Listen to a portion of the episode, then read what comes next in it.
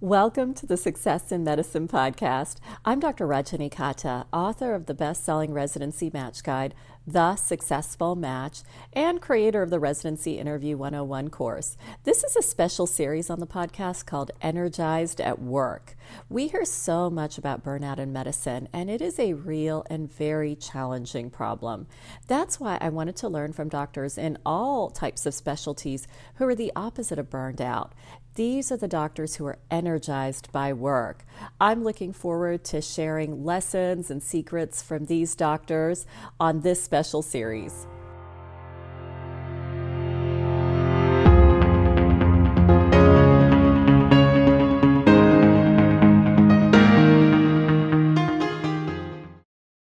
I am so excited to invite onto the program today Dr. Srihari Gopal. And one of the reasons I really wanted to hear from him was because he is currently global program head at Regeneron. And he's had a long and storied career in uh, drug development, in clinical research. And I know a lot of students that I've spoken to are really interested in this whole area of uh, working in drug design, drug development, clinical research, and what does that involve from a day to day perspective. And so I'm really excited that Dr. Gopal has joined us today to talk more about that. So, welcome, Dr. Gopal. Thank you, Rajani. Nice to see you again. Yeah, and a little background um, Dr. Gopal and I knew each other back in uh, Houston when he was doing his residency at the Baylor College of Medicine. So I think that's a great place to start, actually. Well, tell us a little bit about what you do currently. Well, right now, my role is what's called a global program head. Uh, I work at Regeneron Pharmaceuticals. And what that means is basically I'm a team leader for several compounds that are in early development. And basically, there's a large multifunctional team of different expertise in drug development, kind of like a basketball team, right? Where you have different players of different skill sets. So I kind of coordinate that team and drive the strategy forward. So the, the members on the team would, would include experts from regulatory affairs, biostatistics, there's finance, there's commercial, uh, health economics. So we take all these experts, I mean, that's only a small group of the experts, and we drive towards getting a drug approved by the FDA and other health authorities around the world. Wow. And so in your pre tell us a little bit about your previous role as well, because I know you were in that role for uh, many years. Right. So I joined Regeneron a little less than a year ago. Before that, I spent about 20 years at Johnson and Johnson. Um, the, the pharmaceutical arm is called Janssen. And there I worked on a variety of different compounds in schizophrenia, bipolar disorder, Alzheimer's disease, and depression. And we worked on these drugs to get them approved on a variety of different indications. So my role involved, actually, when I first started, I was a medical monitor and a study physician, where I was the one interacting with the research sites and the principal investigators, collecting the data, analyzing it, and we would eventually write things up and put it together in a new drug application, an NDA and send that to the FDA, and we would receive their questions. And obviously, there was a long back and forth with that when getting any drug approved. Okay, and because I know you completed after your residency a master's in clinical research, is that correct? That's right. Yeah. Yeah. So, can you walk us through your career path? How did you get to this point today where you're a uh, program head? Yeah. So, I grew up in New Jersey. So, there was a lot of pharmaceutical companies in the area. So pretty much every summer since college and medical school, I, I did an internship. So I had, um, well, most of those internships were internships related to lab-based functions. So working in a lab, uh, working on animal experiments. So I, I had an understanding of that. And then once I was in medical school, I worked in a clinical pharmacology laboratory where they would do phase one studies. Those are very short-term studies to look at the pharmacokinetics in, in, patients. So by the time I had finished, I had a pretty good understanding, and I knew that the physicians had a role in the research industry. And um, when, when, I finished my residency, I was uh, thinking about alternative careers, and I, I, went back to my roots in New Jersey and, and found a position at J and J at the time. So it, it was interesting. Um, I, have always interested in the science, uh, but I like the clinical aspect too. So this is a, a really good way that I combine things together. Ah, neat. And what made you decide to get a master's in clinical research? Was that to put you on this career path, or was it out of interest? In medical school and residency, you don't really learn enough about the regulatory affairs part of drug development and also the biostatistical issues, especially designing clinical trials and appropriate uses of statistical powers and modeling techniques. So I learned all that in my master's, and it really helped propel me in my career because um, I really understood the, the nuts and bolts of clinical trials at that point. Do you think it's necessary for somebody who's interested in this career path to have a master's in clinical research, or is there a substitute for that? No, I wouldn't say it's necessary. I mean, you can get that information elsewhere. You could study on your own. Some people go and get a PhD. Some people decide to work in a research lab for a while.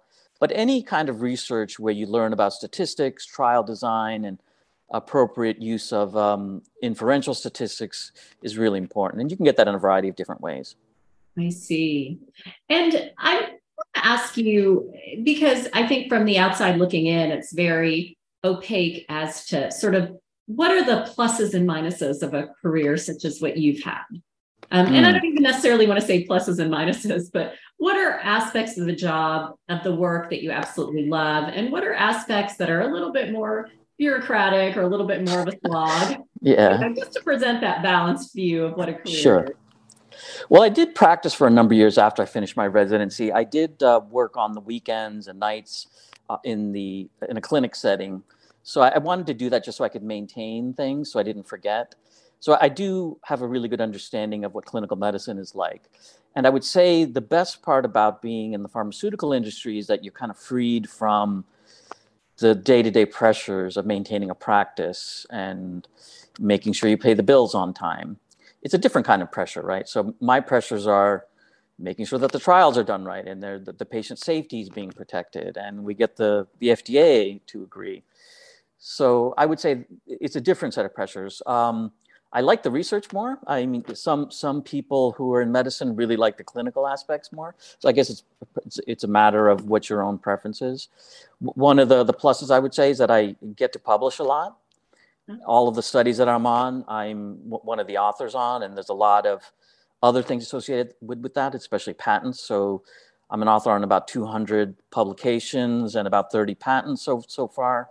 Wow. So you can really get prolific in, in yeah, in, in, some of the things that you, you do because you're considered the expert on the trial that you're working on.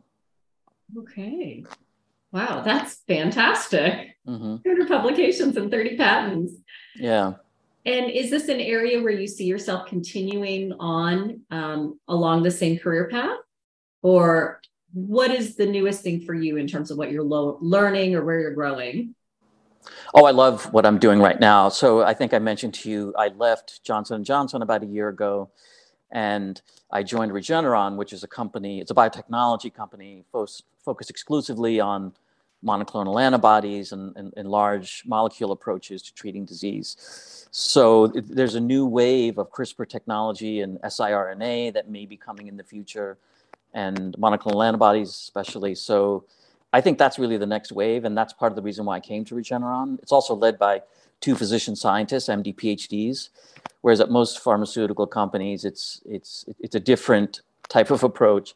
So I'm really happy with that, and the, the science is excellent, and that's really what drives me and motivates me because I've always been fascinated by that. You you never really get tired of science because you're I'm seeing now eh, what may be in the clinic in 10 years from now, right? So that's really interesting to me. Um, when you're seeing a patient every day, sometimes it can get a little boring seeing the 10th patient in a row with the same condition and you're telling them the same thing.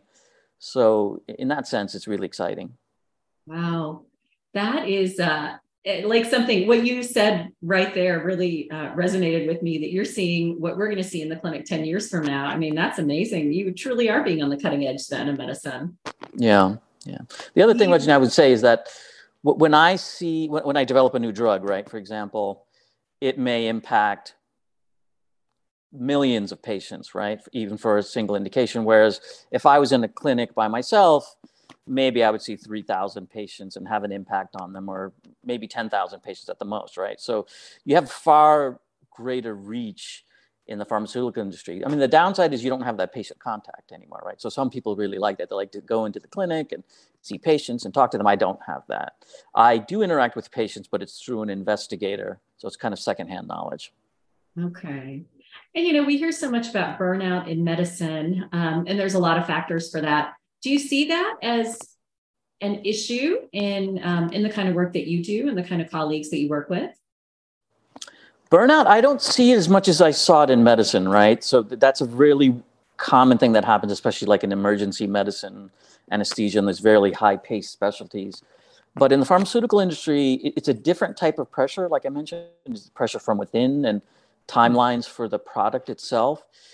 Um, so you're kind of, uh, yeah, it's kind of up to you how you handle that, right? Uh, some companies are also quite a bit different. Smaller companies are more relaxed, and usually the bigger companies have more intense types of meetings. So it varies quite a bit. And if you're looking at week to week, um, if you're thinking about yourself and your colleagues, what's sort of an hour hours per week worked range that you see in your industry? Okay, so I remember when I was in the clinic, right? So we, we would take every other night call or at least call twice a week and you'd be up the whole night and getting phone calls and then you the next day when you're trying to recover you'd be groggy. So none of that happens. I don't work any weekends i don't work any holidays. It's pretty much 40 hours a week and once i shut my laptop down that's pretty much it. Unless there's some urgent things coming in from like the fda or some kind of safety issue then you may have to do something a bit different. Well i wanted to ask you something else about your schedule uh, and maybe sort of a broad overview of your career in general, which is related to the fact that change, especially in medicine, we know that change is a constant. So I'm curious to hear in your particular area, how do you feel like your work is different today than it was maybe five or 10 years ago?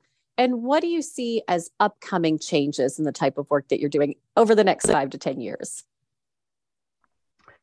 Yes. So on, on the couple of levels I can talk about change. The first level is working in a big corporation.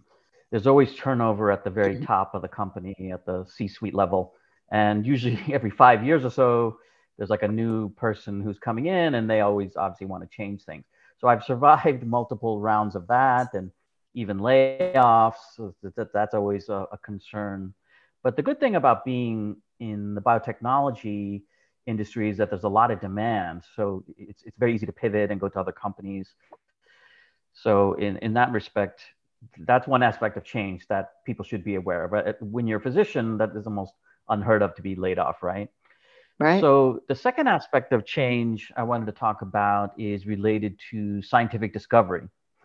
So when I first started in this industry in the 2000s, early 2000s, most research was really a blunt instrument in the sense that people kind of knew generally what broad target that they wanted and they wanted a drug that would work in pretty much every segment of that population whether or not people responded or not you really wouldn't know ahead of time.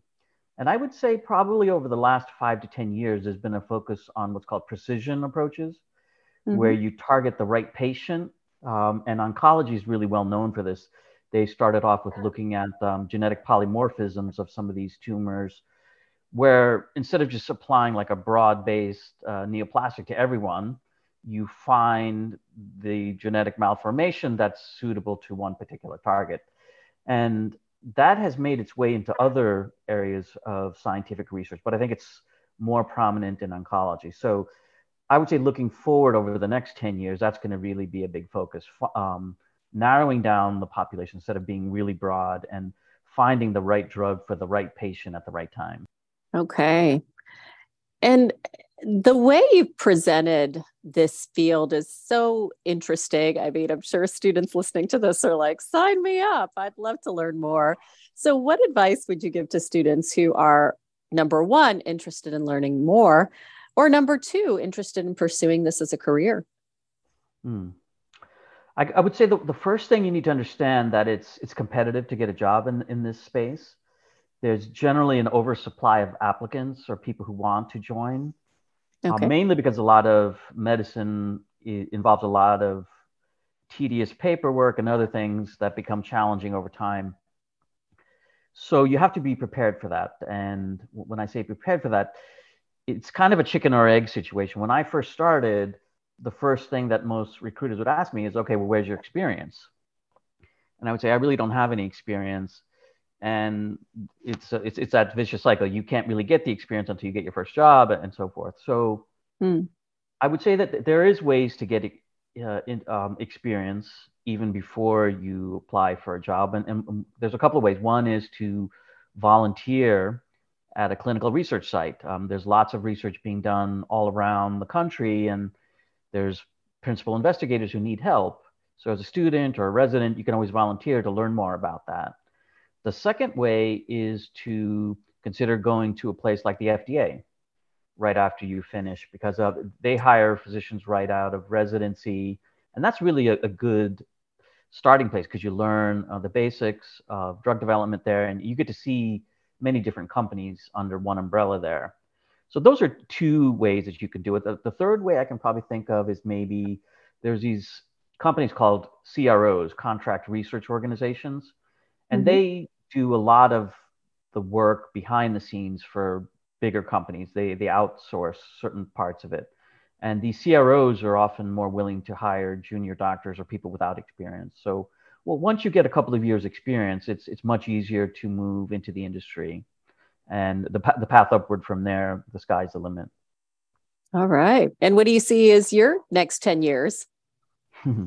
Hopefully, I'll be retired by then. Um, but I think um, I've had a fantastic career. I've, I've been all over the world. I've worked on many different development programs.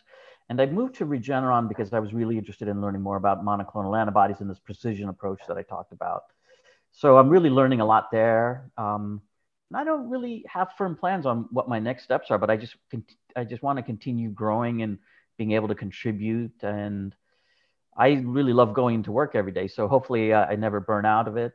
Um, but um, I, eventually I would like to retire, right? yes. But that's fantastic. I mean, just the fact that you're able to say you love going to work every day and you can see the impact that you're making and you want to continue learning, that's really, I mean, that's fantastic. So, yeah. Well, Dr. Gopal, I just wanted to say thank you so much for sharing your insights and your experience in this area for our students. So, we really appreciate learning from you. Yeah, sure. And if and if any of your students or any of your listeners want to reach out to me, find me on LinkedIn. I'm happy to talk and schedule a phone call with anyone who has any questions. That's very kind of you. Thank you for that offer. So, and with that, we'll wrap it up. Thank you again. Bye bye. All right. Thanks. Take care. Bye bye.